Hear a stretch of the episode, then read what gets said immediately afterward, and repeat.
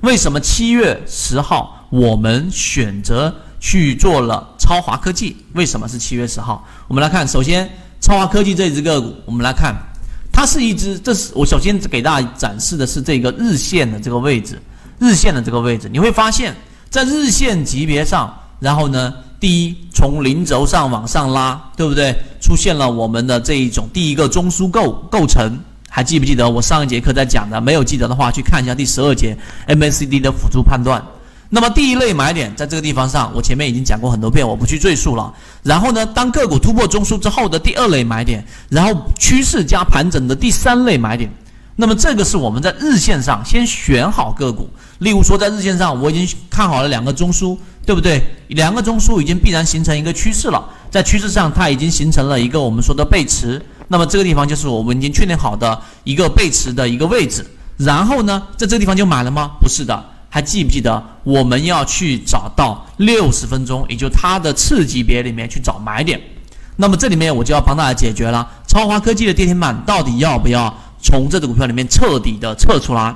我们忽略大盘的情况之下，我们来看，首先这里面是我们在三十分钟级别、六十分钟级别的一个中枢，这个没有问题吧？对吧？高点当中的最低点。低点当中的最高点啊，这个应该往上画一画，应该往上画一画，应该往画到这个地方。那么这是一个中枢，那么再往上走了一波之后，也就在这个位置上，实际上呢，又已经是达到了第二个中枢。其实，在这个位置上，我们要明确一个事情，在个股的两个次级别中枢形成的过程当中，这是一个中枢，对吧？这是两个中枢，这两个中枢中间没有任何的交集。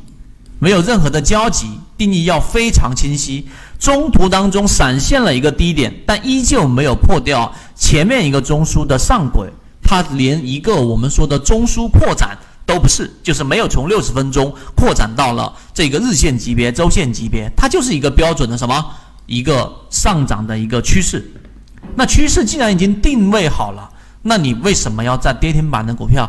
的这个位置卖股票呢，对不对？所以在那个前一个交易日的跌停板的情况之下，它往下打，它只不过是回到中枢附近，继续在走这个中枢的一个延伸而已。那么个股上依旧还是持股的，所以从七月二十四号我们的那一个低位的介入位置进去，到现在为止，它依旧是超华科技的一个持股范围。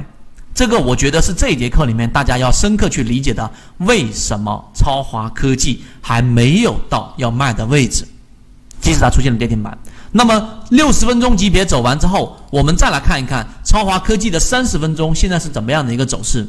你要看一看三十分钟，第一，我们前面看到了啊，我这张图不去看前面，前面那个中枢往下打了一个快快速的下跌之后，形成了第一类买点。三十分钟级别之后，在这个地方上形成了第二类买点。对吧？就是上上行之后的第一次回调嘛，那么也就是我们所说的三笔啊，一笔两笔，对不对？回踩之后第三笔，这个是一个必然的利润，这一段是第三笔必然的利润。那么随后在这一波又往上涨了之后，这里面又进行了一波调整，就是我们所说的趋势，对吧？加盘整是力度最强的，出现了一个从五块五块二毛钱附近涨到五块七毛钱附近的一个涨停板的一个空间。那么随后，现在三十分钟又往下快速的回落了，它又回到了我们所说的中枢的这个位置。那么请问现在是什么位置啊？或者现在是一个个股拆解过程当中的这一个是中枢的延伸、中枢的扩张，还是一个趋势啊？各位，它就是三十分钟的一个扩张，也就是从三十分钟级别变成了我们所说的六十分钟级别。因此。我倒推给大家看之后，就会变成从三十分钟它扩展到了六十分钟，六十分钟形成的趋势，在日线级别上依旧是可以操作的。你这样明白我在讲了这个点之后，其实我认为至少你就能够把缠论的核心搞明白了，也明白为什么超华科技周三、周二、周一的这一个周初的跌停板为什么不需要卖股票啊？对不对？有人说跌破五日线、跌破十日线，那是最基础的啦。如果做股票只看一个五日线、十日线就能挣钱了，那还有人亏钱吗？对不对？所以今天的我认为是啊，诚意满满的一个内容。我们现在正在讲解实战系统专栏，完整版呢有视频，非常详细的讲解和详细的图文讲解。帮大家建立一个完整的交易系统。所以，如果你想进一步的系统的去建立自己的交易系统的话，可以拿出手机，一步关注老莫财经公众平台。